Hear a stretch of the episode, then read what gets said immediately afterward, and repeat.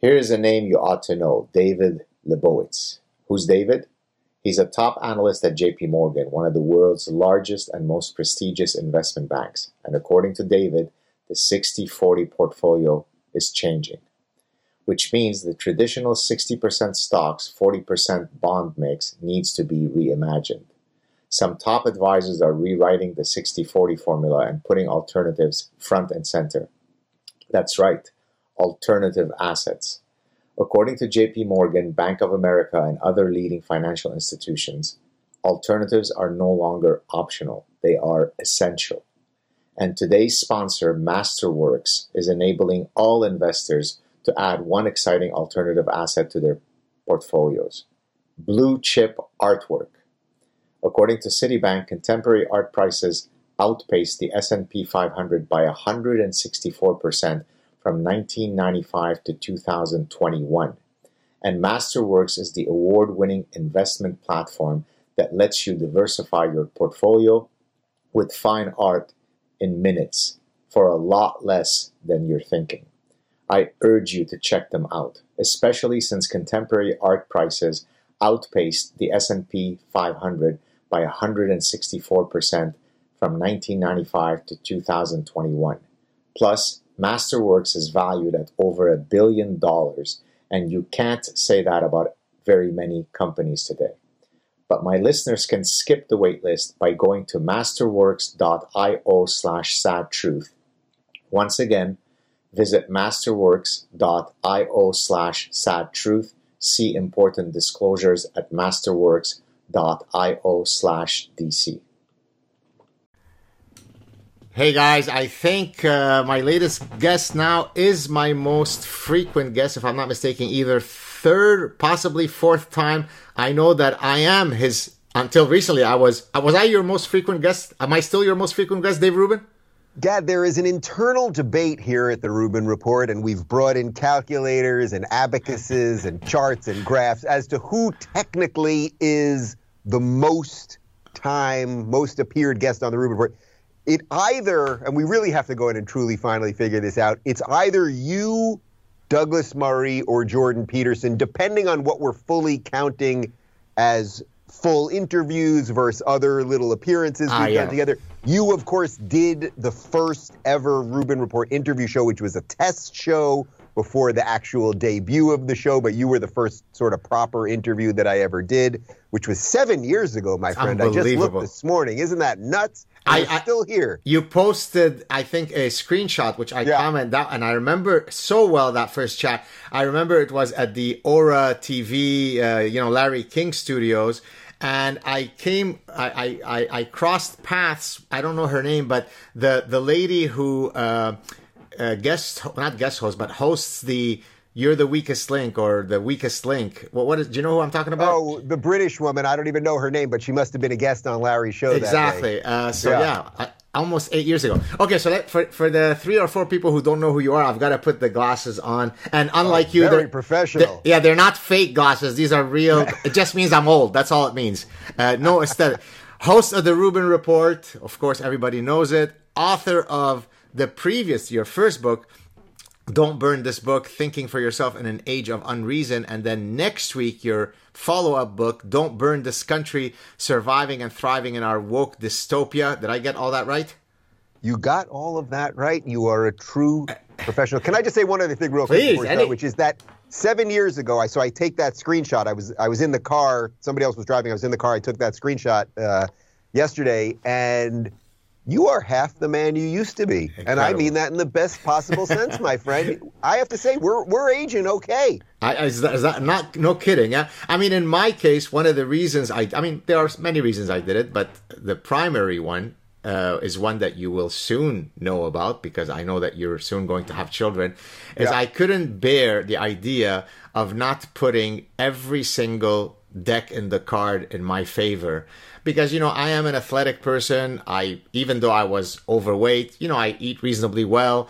Uh, I, I've never smoked. I don't drink. But there was this one problem, which is every year when I would go see my physician, he'd look at me and say, "Come on, man." and so I finally said, "You know what? I'm gonna keep that big fat mouth of mine closed until I reach the right weight." And I'm now at the weight that I was in 1988, size 33 pants. It's unbelievable.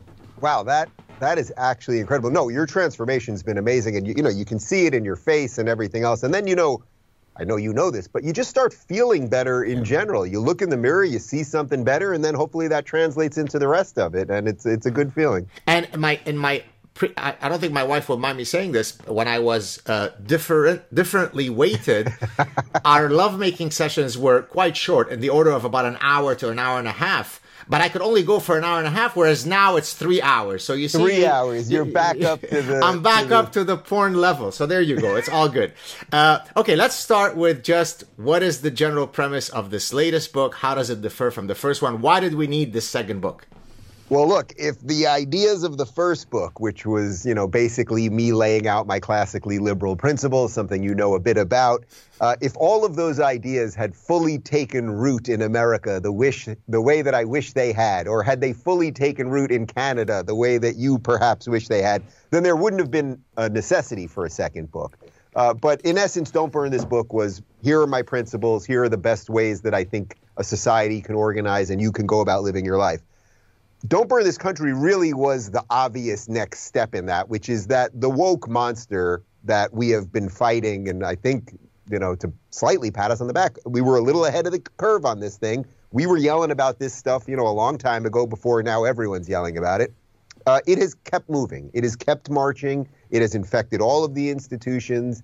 It has used its parasitic qualities, to quote your word, to infect almost every level of our societies politically, culturally, and otherwise. And really, what I felt was, as a guy that talks for a living and interviews for a living, there's an exhaustion to just talking about these things. You, you, definitely know what I'm talking about in this regard. You know, we can talk about these things, we can hopefully enlighten people in some way, or sometimes we can talk about people that have different views on it. And then I think my job when I'm interviewing someone is to hopefully translate that into a way that, you know, people who have regular jobs and regular lives and want to occasionally eat some good food and get laid and lay out on the beach, that they can take a little bit of it and go out and live their life. Well, this book really is well, what do you do? What do you do? We did not stop it. It is in the house. Are there ways that you can fight against it in your own life without relying on the government, without relying on the institutions? What can you do in your own life to accept that, yes, we are there. We are in a woke dystopia. We have a, a Supreme Court nominee right now who does not know what a woman is, or at least refuses to say. She's not a biologist, right? Uh, we two plus two is five. Being non-racist now means you're racist. All of these things, boys are girls, girls are boys, et cetera, et cetera.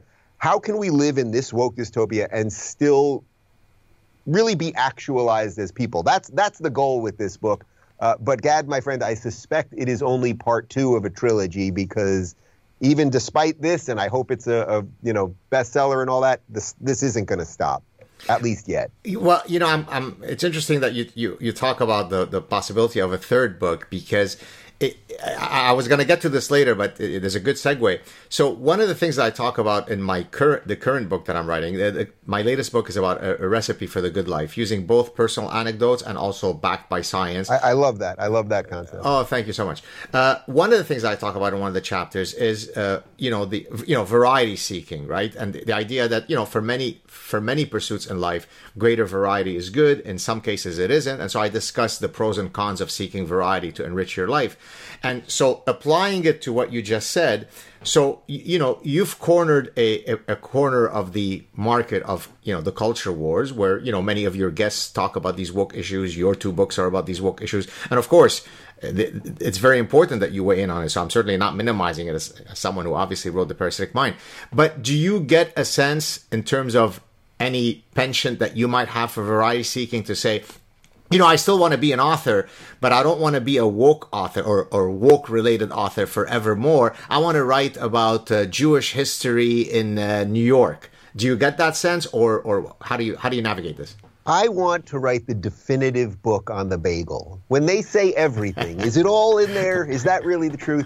Um, I love that question. I'm glad you asked that question because you know what happens to a lot of us that talk for a living or interview people for a living is we end up going back to our greatest hits right? You end up just going back to those three or four things that maybe either put you on the map or are the things that you really focus on. Or you could take, you know, our friend Jordan Peterson, for example, if he only went back to the 12 rules all the time, yes, people always want to hear about it and he can always figure out maybe new ways of translating it, but you don't want to just do that. You know, when you go to the concert, although usually they don't like when they play the new music. People do want the old Yeah. hits, but for the artist, the artist always wants to put in some new stuff because they don't want to sing the ones that they've been singing for three decades, et cetera, et cetera.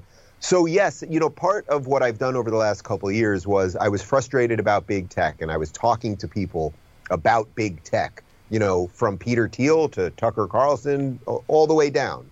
And then I thought, well, okay, I don't want to just talk about it. Let me do something about it. And then thus started locals. I mean, I, I said, let me put some of this into action.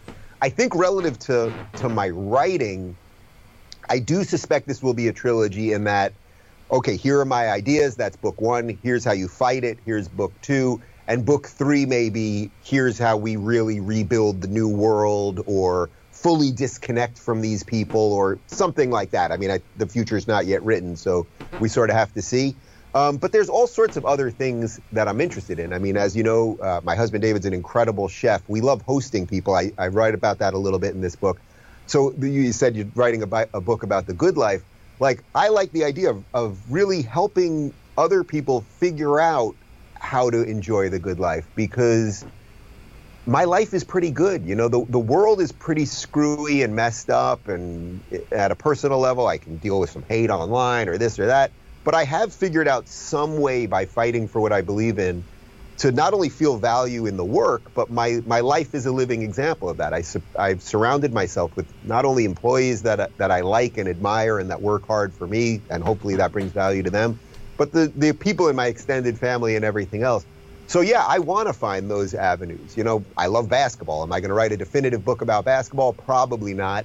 Um, but there could be some other, you know, just way into that world or, or whatever it might be, because we have to keep ourselves fresh, as you know. Well, I mean, I think one of the ways that you've instantiated your own drive for variety seeking is precisely in founding locals and in, you know, becoming, you know, quote, a tech guy outside of your hosting the show.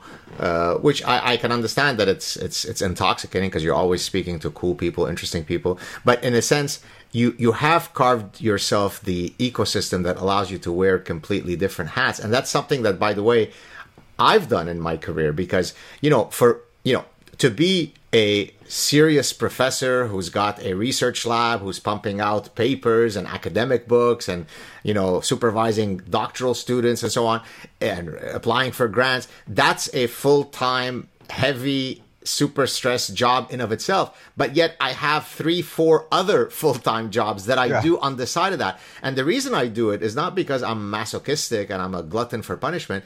It's because it really caters to my drive for variety seeking. I get something from doing the Saad Truth that i can't get from writing a peer-reviewed paper. I mean both are in the general area of disseminating knowledge but you know speaking to dave rubin is a different process than doing a you know the third round of a paper of an incredibly complicated statistical analysis on the latest paper that I'm working on. So it is that desire for intellectual variety seeking that has allowed me to kind of nibble at all of these different buffets of you know life. You know, with that in mind, thank you for not doing this show from under your desk. I know you spend most of your days hiding from Kamala Harris or the social justice warriors or the other oppressive figures in our society. So thank you for coming up. But, you know, joking aside, on the locals front, when I started doing that, I didn't know what the hell I was doing. I was just like, you know, we were all complaining about big tech. And I thought, well, there's some stuff that could be built, I think, that might be able to reverse some of this. We should own our own videos and audio, and we should own our user data and be able to communicate directly with our people and have a cool app and live stream. And I just started doing it. And then suddenly, when you talk about variety, suddenly I was in all these VC firm offices pitching. And when you're pitching to these people, well, what's the key part of it? You have to be able to communicate the ideas so that they'll write you the checks. And trust me, I went into, I don't know, 200 VC firms or, you know, incubators or whatever they are. And, you know, you get a lot of no's or a lot of people don't even bother responding. But then some yeses start trickling in. You get one node of a yes from one guy who turns out to be a connector to five other people. Yeah. And then next thing you know, the dam breaks. So I realized that all the skills that I had learned and been refining through this show and conversations started really working in that. And the truth is that until we did the merger with Rumble that we did about six months ago or so, most of the last two years of my life, believe it or not, because people only see me on the Rubin Report or on the public side of what I do, but most of the work that I was doing on a day to day basis, that if we were just compounding the hours, was actually dedicated to getting locals going. So I'm very proud that we actually built something. It's now merged with a company that I think has an incredible future in front of it and hopefully it actually does solve a problem. So it's it's pretty cool if you just try something, maybe it'll work. Yeah, well, you know, this not to use this chat to promote my next book because we're here promote to talk about, but you know, Come it's on, it's it's show is this? It's what happening organically. Here? Yes. Uh, so one of the things that I talk about in in the the next book is uh, you know the two most important decisions that you will make that will either impart great uh, joy in your life or great misery is choosing the right spouse and choosing the right job. Because most of your waking time is and in some cases your sleeping time if it's your spouse is spent in one of those two conditions. So if you choose wisely to the extent that you can choose wisely then you've already well on your way to either mi- living a miserable life or a happy life. And when i talk about choosing the right job one of the things that i argue is choose a profession that allows you to create.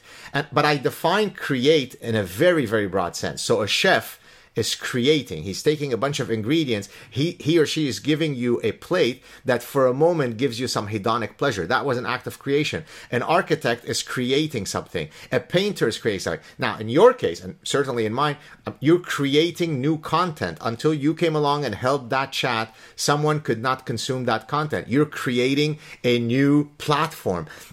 So I tell people that the, the, the, the most direct path to having purpose and meaning in life is to engage the act of creation. What are your thoughts on that? Well, listen, I know I'm talking to my at least mostly atheist friend, but you know that that God character from the Bible he created, and then what did he do on the seventh day? He rested. Right. So whether whether people believe that literally or metaphorically or as an allegory, whatever you want to describe that as, that idea that we are here and we can actually create something new, whether it's an idea that then hopefully a good idea that can spread properly as opposed to a parasitic idea, or whether it's that you create a new widget, like literally a new physical thing that eh, like anything. It's a construction piece that's a piece of pl- you know plastic that had never been done before and suddenly people can build new things or a technological service or whatever it might be that humans can create is the most extraordinary thing about us actually. It's it's what separates us. You know that thinking in essence is what separates us from the animals for the most part. Obviously certain primates can think in a, in a certain sense. Um, and people always tell me dogs are very smart. They're very smart. Although clyde's gone a little bananas since we've been living in florida. The, li- the lizards everywhere are freaking him out. He's, he's nuts down here. But um, that idea of creation and that you can express yourself somehow whether it is you're a chef or you're a talker you could be a landscaper yeah. and shape the plants in a certain way that then bring some joy to the people whose house that you're working on. I mean, there's so many ways to do that, a painter, et cetera, et cetera, obviously, that if you can figure out a way to get a little of whatever it is in you yeah. out there into the world, and maybe it can't be your job, right? Maybe you have a very, very technical job yeah. where you're a coder who has to do a very specific thing. Well, okay, then that's not the most creative thing. But there's all other ways to do that. You know, a basketball player or whatever, you, are you're more of a soccer guy. Uh, you know, it's like you can be an artist on the field too. Yeah, absolutely. A guy, a guy like Steph Curry, I think, is a great example yeah. of this. He plays basketball in a way that is art. You watch this guy; he's inventing a new way to play basketball. He takes shots that 10 years ago you would have been like, you'll be kicked out of the league in a minute for taking these crazy shots and he hits them. It's a new way of doing it. Michael Jordan had a new way of doing something. Uh, so there's all sorts of ways that you can do that, and I think if you do that, then you inspire all sorts of other people. I mean, look at look at a guy like Kobe Bryant, who, man, of all the people that we've lost for all the wrong reasons in recent years, he was he was so extraordinary, not just as a player, but even in his retirement, still with drive and passion and yeah. doing so much good. But Kobe Bryant, if you watched him play, he his moves were a model after Michael Jordan. They looked exactly yeah, yeah, yeah. the same, but then he also had a different aggressive way it, that that Jordan was a little bit their temperament was a little bit different. that's a beautiful thing. If man, you can go, there's somebody that does something, and that's kind of like what I want to do, and I can take some of that, and now I can add some of my own stuff and create something new. That's what it's all about. What do you think? Uh, I mean, what, you know, I set out to be a professor, so there was a very clear trajectory. I have to get a PhD, I have to get a professorship, and so on. So while the specific field that I might study could have varied, but there was a clear trajectory of what I need to do to reach the ultimate goal of having an academic life. In your case, you didn't set out to be, you know, a a host of a popular talk show and so on. Uh, if you now had to replay the the tape of your life so far, you're still a young man, but you know you're almost. I guess you're mid. We can say midlife, correct? You're 40, 45, man. I guess I'm smack dab in the middle of this. You're thing 45. Right uh, there you go. Uh, how would how, you know the sliding door thing? How would it have replayed? Would you now be a superstar stand-up comic? That was your original interest. Would you be acting? Would you be? I mean, of course, you'd be playing basketball. I know you love that. But what, yeah. how would your life have been different? Have the had the right chips through serendipity not fallen where they did? You know, it's interesting. I uh, when we moved, I went through some old boxes and I found my high school yearbook, and I just started flipping through it and seeing what people were writing about me, and almost everyone. I mean, I'm not kidding. I saw 30 comments, something to the effect of "You will host the Tonight Show" or "You will be a late night comedian," something like that. You know, you're going to replace uh, Letterman. It was a lot of that kind of stuff.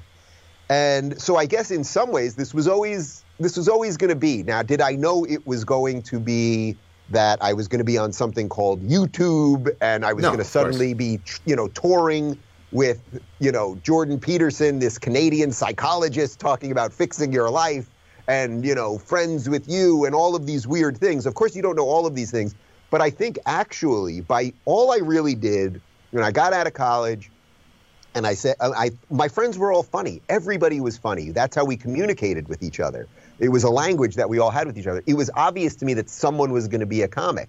And I was like, I'll be a comic. And I lived that life 12 years in New York City, six nights a week, often standing out on the street corners for hours, rain nor sleet nor snow, to just give out the tickets so you could work for free, so I could have another, you know, menial job during the day so I could maybe get a little bit better. And look, I never got the HBO special Uh, but I never, but as the more I did it, I kind of didn't want it anymore. I saw the world shifting. I saw the online world developing. I saw a lot of really great comics, the guys that were really the best that quit because the business is really horrible and it's very, in almost any business, it's very hard to do something truly original and they just couldn't take the pain. I saw guys that kind of sucked but worked really hard become very successful. I, and then there's every version of that, right? Every which way you can paint that, and some of it's luck, I suppose, and I suppose, and whatever else it might be. But I guess looking back on the whole thing, I'm pretty much sitting in the exact spot, and I mean that literally right now, in the exact chair, in the exact room in my house. That's my studio, uh, talking to a friend and colleague who I respect about ideas that I care about uh, with a, a coworker here who who I like and admire and who does great work for me in a, in a house that I am proud to be able to afford. Married to the person that I love, with a dog I love, with kids on the way. I mean, it really did come together nicely. And of course, the rest of it's not written yet. Um, but I think that's only. I think this is what you're really asking. That's only because I just kind of kept going.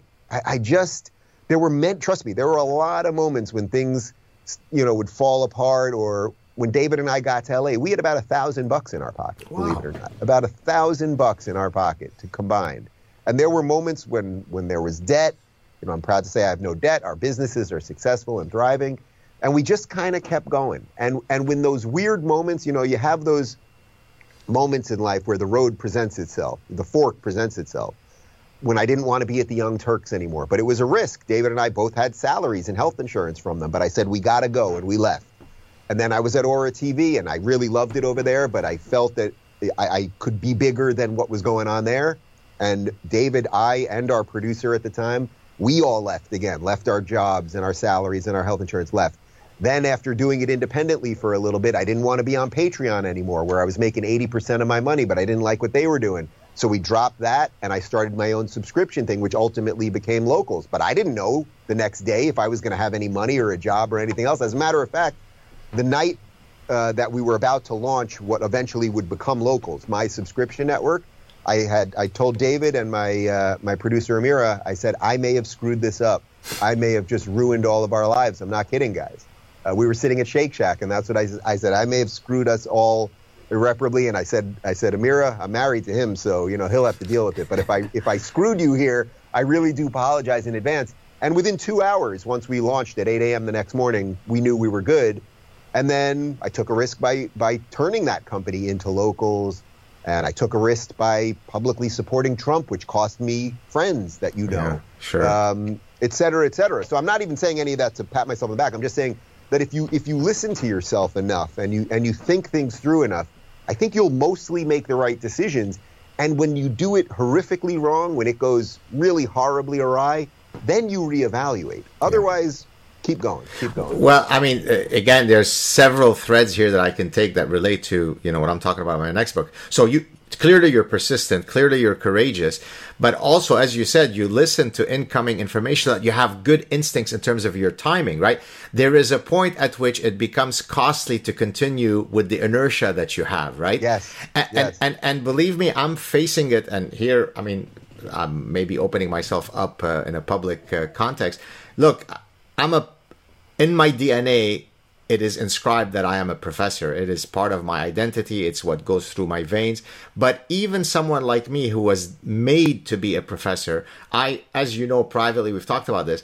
I question at this point whether this is the best use of my time. Not because I've lost interest in the research part of academia, but all of the other baggage that comes with being an academic is becoming difficult. Now, in my case, it's a bit more difficult to kind of I'm not just leaving the young Turks, and not to not to No, no, I got you. I got right. you. I'm leaving a big, you know, full professorship at a leading business school after 30 year career, and that's that's a difficult trade off because it's the golden handcuffs of tenure.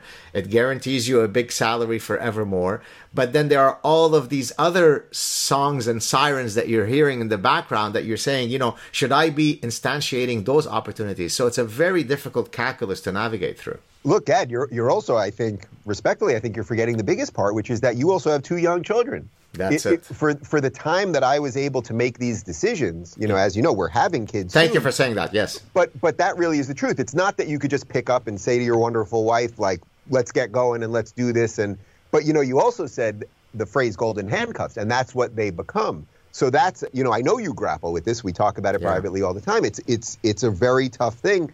And you know, when I was on tour with Jordan Peterson and we I moderated the Q and A with him, a lot of the questions that people would ask him were roughly about something like this. Because a lot of people were very upset at their work situation or they didn't feel fulfilled or it didn't turn out to be what they wanted, whatever it might be. And they would say, Should I just quit? They would always, the, the question was always Right. the same. It was this long thing, and then it was, Should I just quit? And I think what a lot of them wanted Jordan to say was, Yes, just quit and go.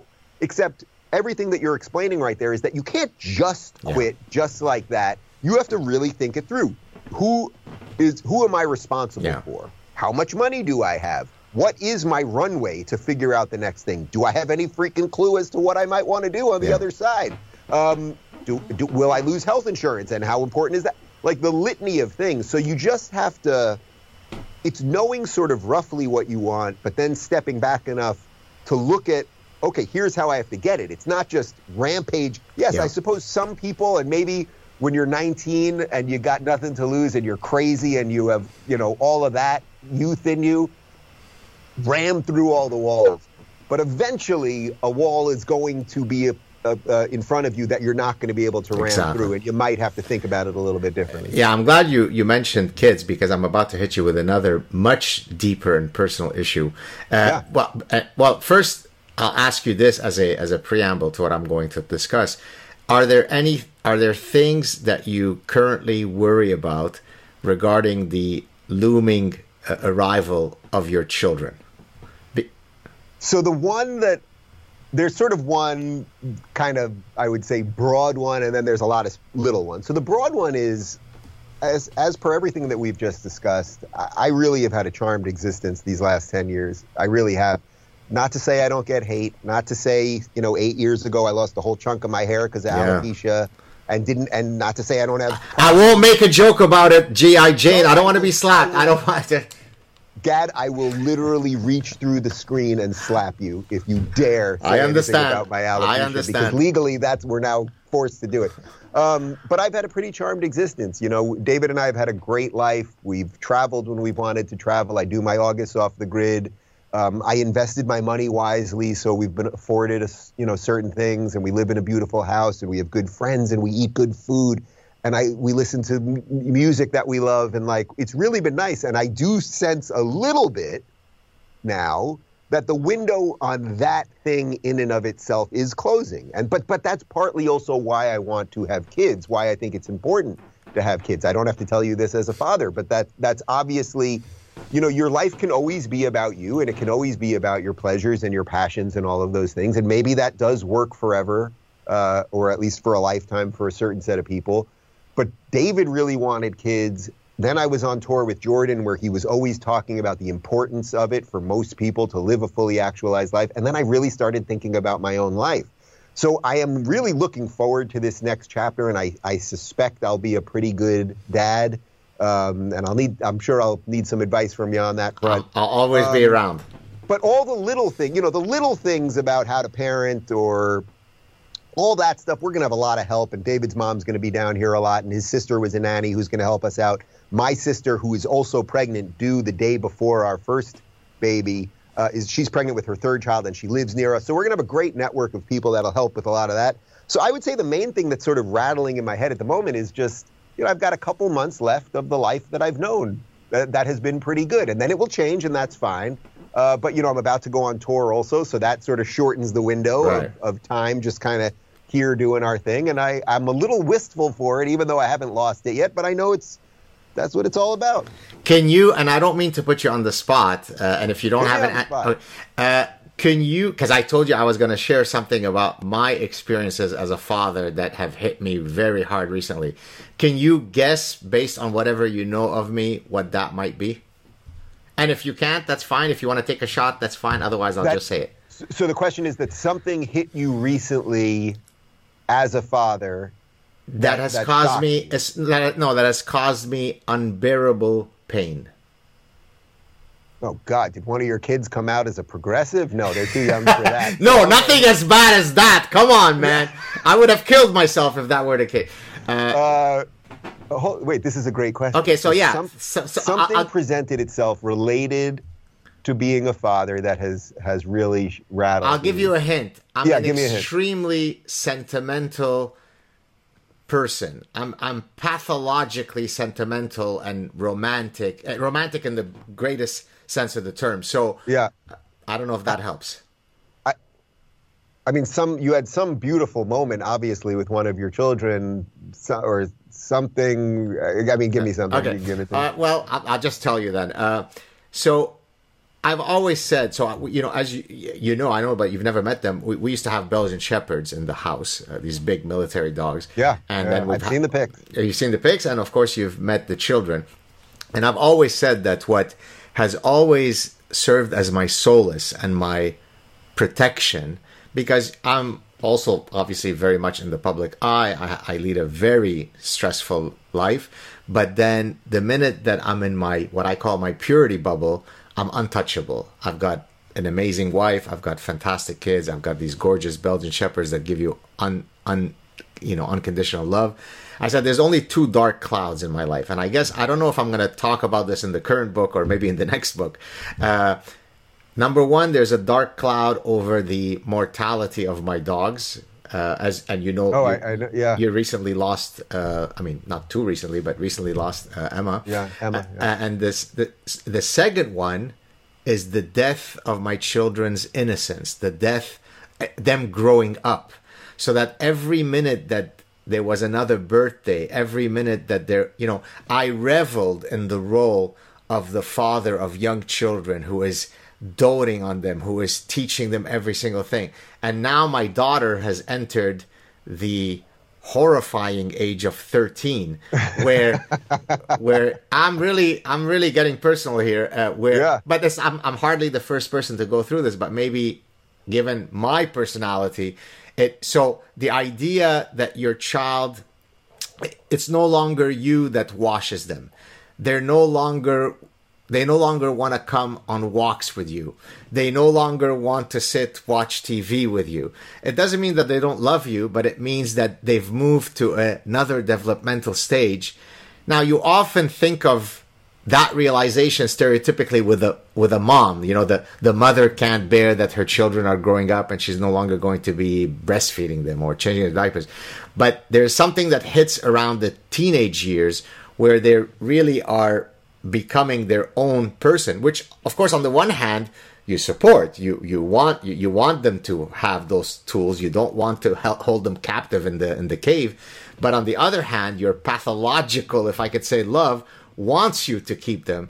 And that, frankly, over the last bit has been terrible for me to the point where I've experienced feelings of sadness that I've never experienced. I'm, I'm, I'm, I'm pathologically sunny in my disposition. Luckily, you know, I'm a very happy person, but yet I would wake up certain days and my wife would say, well, what's wrong? I say, I can't bear that they're growing up. I simply can't bear it. So I hope you don't go through it, but prepare. If you go through it, you've heard it from me. It's not easy. Well, it's interesting because I think in some ways you just explained exactly why Jordan talks about yep. being a father being such a key part of life because whatever you're going through right now uh, with your daughter, of course, it's obviously not the most fun thing in the world, and you wake up and you don't know why, and your wife has to look at you and yes. you know, get, get, come on, get out of bed, Gad, let's go. But what the experience that you're having is obviously an important experience yeah. as a human being. That that's what I kept thinking as you were yeah. saying this. That what you're experiencing right now, you may not be loving it in the moment, but in a weird way, it's the exact thing you're supposed to yeah. experience, right? Like that's it sounds pretty obvious yeah. when I was hearing you say it. It was like, well, okay, maybe people think that's traditionally more of the way a woman might feel. And by the way, I, you know, there's Munchausen syndrome where a lot of these mothers end up projecting all of oh, their yeah. weird stuff on the child and then not letting them leave the cave in essence. Sure. Um, but I guess, uh, well, I guess I'll call you in about 13 years and we can review. Um, but the, but I guess ultimately the point would be that you have to go through that yeah. because you know when you're 90 years old and your kids have lived a good life and you're a grandfather or maybe a great grandfather, you'll go. I suspect you'll probably think it was all worth it because of this, right? Yeah, I, yeah, no, I, I completely agree. You know, I have a I have a brother who who's never he's actually in has been in California since 1984. Uh, he's never had children, and he's 10 years older than me. And I've often wondered. Uh, in line with what we're talking about here and what Jordan what, what you said about what Jordan tells people and so on about having children. He's never had children. He's never he's never even shown an inkling of wanting to have children. I can't help but think that that is a suboptimal life. And, and again, I don't mean to be judgmental on his choices. Of course, we're all free to do whatever we want, yeah. but th- there is I mean, there's truly nothing, and I, I know it sounds cliche and so on, but you will never understand love until you you you see what it is to to love. I mean, and and yes, on the abstract you have a sense, but wait till they're three and they look at you and say something that blows your mind. That blows your mind in ways that uh, listening to Jordan Peterson or Gad Saad or Dave Rubin won't make you blow. Right? There's what Come on. I'm telling you know it's it's I'll just give you a quick example, uh, not to toot the horn of my my my son. He was laying down on the couch. We were watching. Don't tell anybody. We were watching Fox. It might have been Tucker Carlson. Uh, I know it's I know it's disgusting. I, I, should be arrested. Our children yeah. should be taken away from me. Uh, we were watching Tucker Carlson. He was showing some bit about how many of the woke channels are now turning on Biden uh, and, and, that they are themselves being critical of Biden. And my my son, who was half asleep, he's only ten years old, turns to me. He goes, "This woman is saying this on CNN. Isn't that surprising, Daddy?" And I said, "What did you?" Ju-? So the fact You've fact, done it, Dad. You've exactly I, the the the sense of pride that I felt. I mean, not so much about the political content, but the fact that the 10 year old had the insight to recognize that this woman on CNN, therefore he knows what CNN is, was criticizing Biden, and that seemed incongruous with what we would expect, blew my mind in ways that yeah, so I hope you will experience many of those. Uh... Gad, if I if I understand fatherhood correctly, what you were supposed to do then was hand him fifty dollars and send him out uh, into the world. I've done everything I can do. That's here. it. It's it's downhill. You, you are questioning what's going on on CNN. Have at it. Speaking of, uh, this just came up organically. I'm, I'm loving our conversation. I recently had the following situation happen, which I guess will relate back to your uh, latest book. Let me mention it again.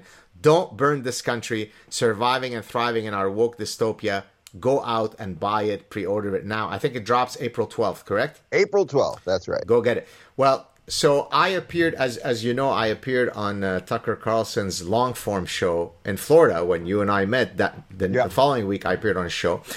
I mean, it's unbelievable how lovely he was. You know him personally. Uh, he met my entire family, and the kind of affection and kind of inf- effusive thing that he, you know, my kids fell in love with him because he just seemed like such a sweet, j- jolly, kind of jovial guy.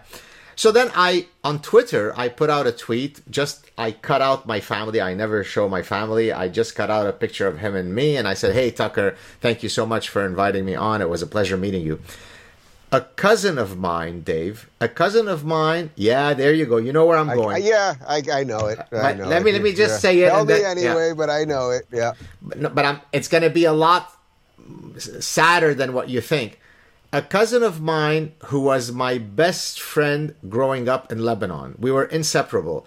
We went through specific episodes during the Lebanese civil war. He stuck at my house. He can't get to his house because the fighting on the Green Line uh, separating East and West Beirut is so brutal that he can't even go the five or ten minutes to go. So he's stuck. He's sleeping several days a month. So we experienced life or death situations together. He writes me. A, I might get the specifics wrong, but you can still. I'm sure it's still up. Uh, really, have you no shame? How low can you go? Not privately, publicly. So all of the experiences that bonded this gentleman and my and we're blood cousins. He's my cousin. Were removed, eradicated by the fact that I was associated to Tucker Carlson. Please explain it to us, Dr. Rubin. Well, first off, I'm sorry to hear it. It sucks. It sucks, but I guarantee you every single person listening to this right now has gone through some version of that.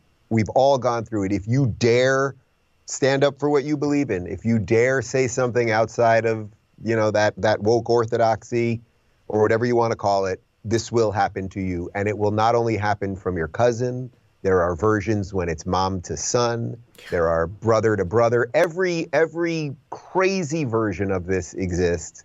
Um, David, who is not political, you know, he's only political by the nature that I'm political, so he's sort of in this world. He doesn't really do anything on social media. But uh, after January 6th, which obviously I had nothing to do with, I was not there nor promoted it or anything else, anything else, in the hysteria of the weeks after, he got the most psychotic, endlessly rambling text opus from one of his best childhood friends saying that he's married to a terrorist. He will never speak to him again. Uh, will never speak to David again. It had nothing to do with me. But putting that aside, it certainly had nothing to do with David.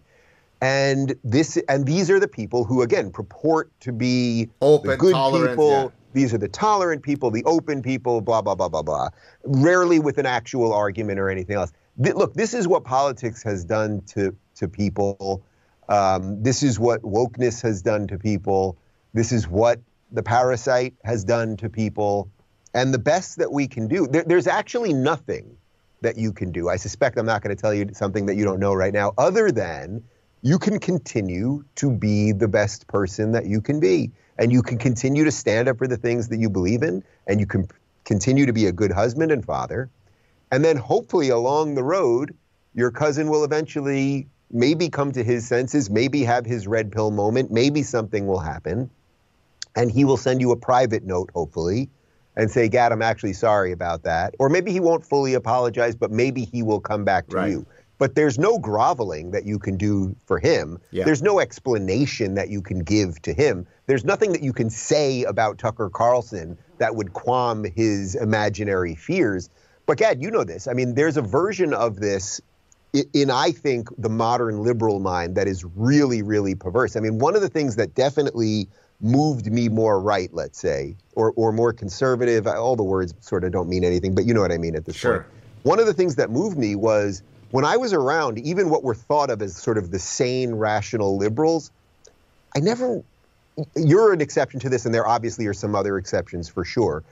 But the, over time, the people didn't seem that nice. They didn't seem that generous of spirit or, or happy or fun or anything. And then I start talking to these scary right wingers more, these Glenn Becks and these Dennis Pragers and Ben Shapiro's, of whom I have some serious theological and personal disagreements with. And I consistently find them to be much nicer and open and more welcoming and fun and all of these things. That, that can't be totally disconnected from a worldview, right? Why do you the, think the result? Sorry, forgive me for interrupting you, but so the capacity to be uh, to succumb to tribal thinking is not necessarily reserved to one political aisle or the other. But yet, what you're saying is exactly true, namely that the tribalism that you might otherwise see on the right doesn't seem to have the same valence of poison as on the left. So Now- I think there's a fundamental Yeah, reason go. for that. Go. I, I, I, I would love to hear your thoughts on this as Yeah. well, but I think there's a there's actually a very it's in our face very obvious reason for it, and the reason is that fundamentally, if you are on the right and you know why you're on the right, you believe in individual rights. Yes. And if you believe in individual rights, that wherever you live, if you are there legally, that you are treated the same under the law as every single other person. Now, put aside all the other political things that come attached with being on the right, or whether you're religious or not, or the rest of it. But if fundamentally the basic thing that we did better in the United States than any other country in the history of the world, we may be losing it now, but we've done it better for 250 plus years in the idea of the individual, the, the sovereignty of the individual that that's the basic building block for society, well, then it will be very easy, actually, for you to be around people that you disagree with Right. and still find their humanity. The difference, fundamentally, on the left, even for the quote unquote sane liberals or whatever you want to call them, is there is more of a collectivist attitude. And that collectivist attitude will sort of always drag you. This is a depressing reality for me to have come to, a, a depressing conclusion. That will always sort of drag you to being more judgmental and being more uh, damning of the individual because you like consensus more. While on the right, you like individuals more. And I think that basically is it. What do you think about that? I, I love it. I think you're spot on. I'll add one additional layer, and I think with between your explanation and mine, I think it, it pr- provides a complete explanation. So, the word conservative, right, is is tied to conserve. There's something to be conserved. Therefore, there is something when I wake up in the morning in the status quo for me to be happy about. You know, I live in Canada or the US. These are societies founded technically on individual liberties, although they've now changed. And I'd like to conserve many of these successful values. On the left, you're looking to reach some utopia, what I call unicornia. Therefore, the status quo is a bad thing, right? So think about it, and I, and I talk about this briefly in the book that I'm currently writing. So the Taliban blows up the Buddhist temple uh, statues because that manifestation is not what we want. A, purely Islamic world is the ultimate utopia. So there is a venom of an anger against the current reality and I need to get to the next station which is called unicornia and anyone who doesn't share in that by definition must be immoral because we all should agree that that's the ultimate place where we need to be so therefore the conservative is happy in the status quo the the leftist is angry in the status quo and that might explain some of the poison what do you think of that I do think that that sort of gives like a holistic version of it because it's sort of the individual version of it and then the societal version on top of it. So it does kind of fit nicely into the puzzle. What I'm still trying to resolve, I suppose, is that for the for again, I always say the sane liberals, but whatever you want to call them, the last remaining non woke liberals, who in essence they just repeat what conservatives say two years later. I mean, that's pretty much what they're all doing at this point. Um, what is it that is keeping them there?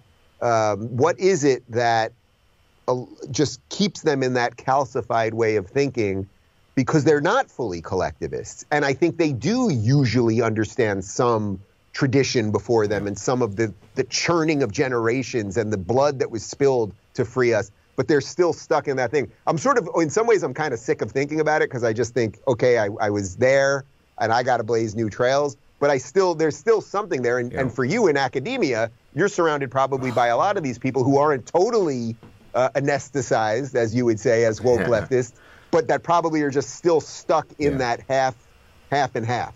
Yeah, I mean, I for me in acad, I mean, there there are two great frustrations I experienced in academia. To kind of talk about our earlier point about the golden handcuffs and so on.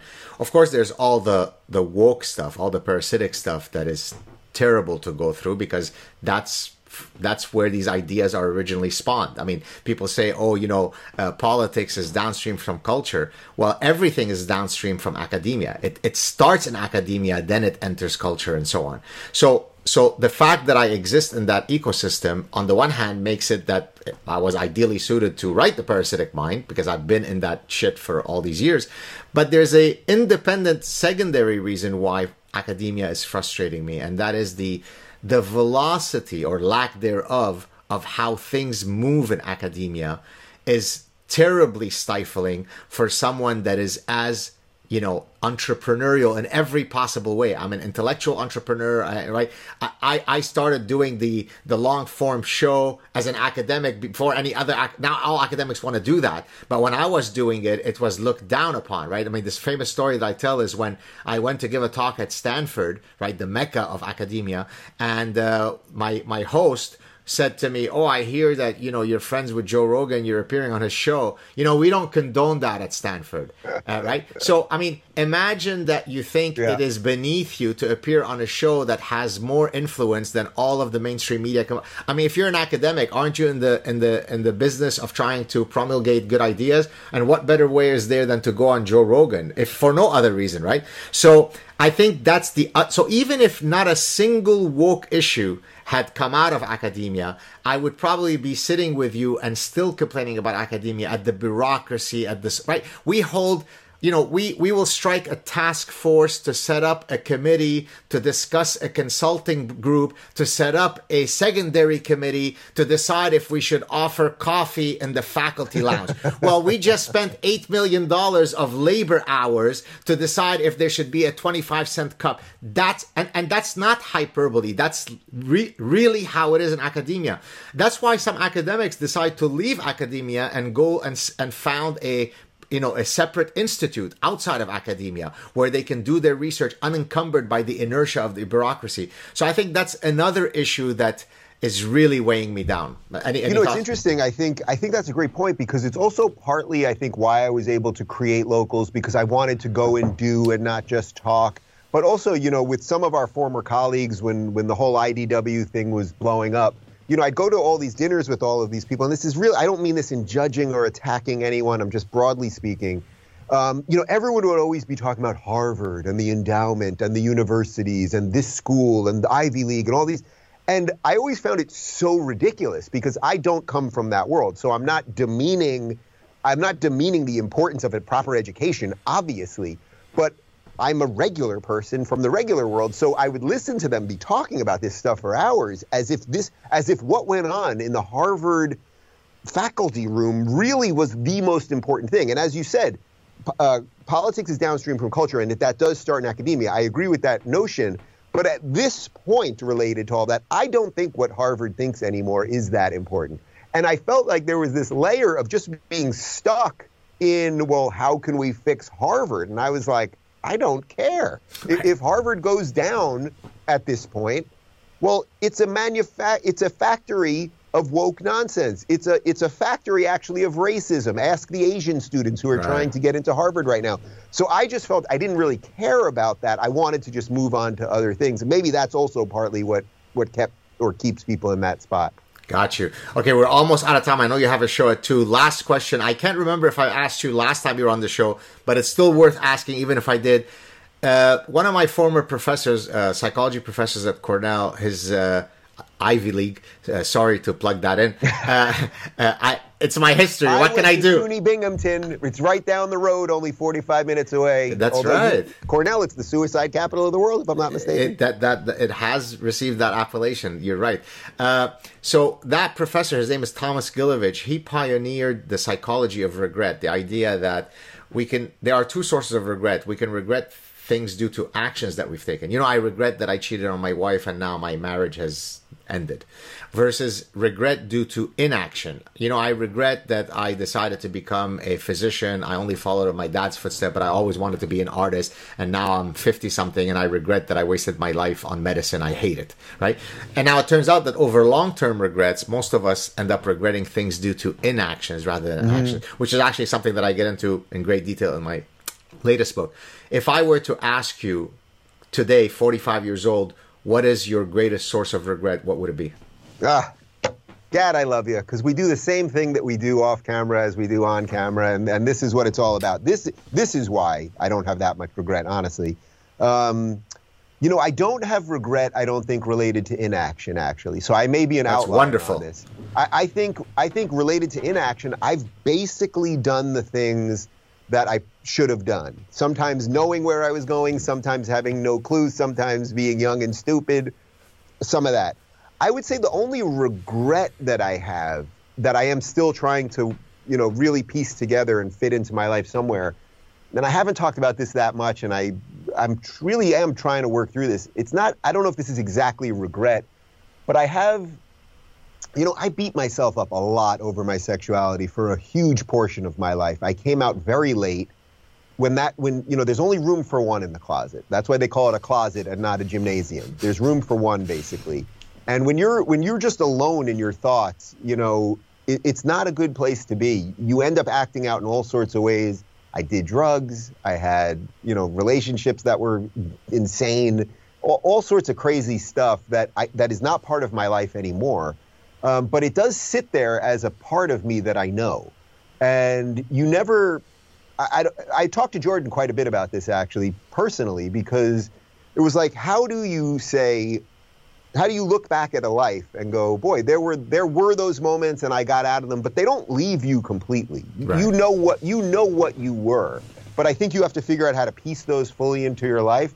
So in those brief moments these days where now I'm so busy all the time and, and fulfilled in so many ways, but in those brief moments when you're sometimes sitting on the couch and some old thought, you know, something happened 30 yeah. years ago and it just rambles back into your brain and it's bouncing around and you're going, I'm just trying to watch TV. What's going on here? I'm still trying to piece that part of it together. That that I did bang myself up really, and it was an inside job in retrospect. I guess is what I'm trying to say. That I, in retrospect, I didn't need to do it. Yes, maybe society wasn't so great to gays 30 years ago. Now you get an award for it and trophy, and they'll pay you in Palm Springs and all sorts of other stuff. Um, but I wish maybe I had been a little more in tune with myself to to grant myself a longer leash for whatever I was struggling with, something like that. Th- this is maybe going to give you goosebumps because as you were speaking, it gave me goosebumps. I have a section in that regret chapter where I talk about authenticity as a inoculation against regret.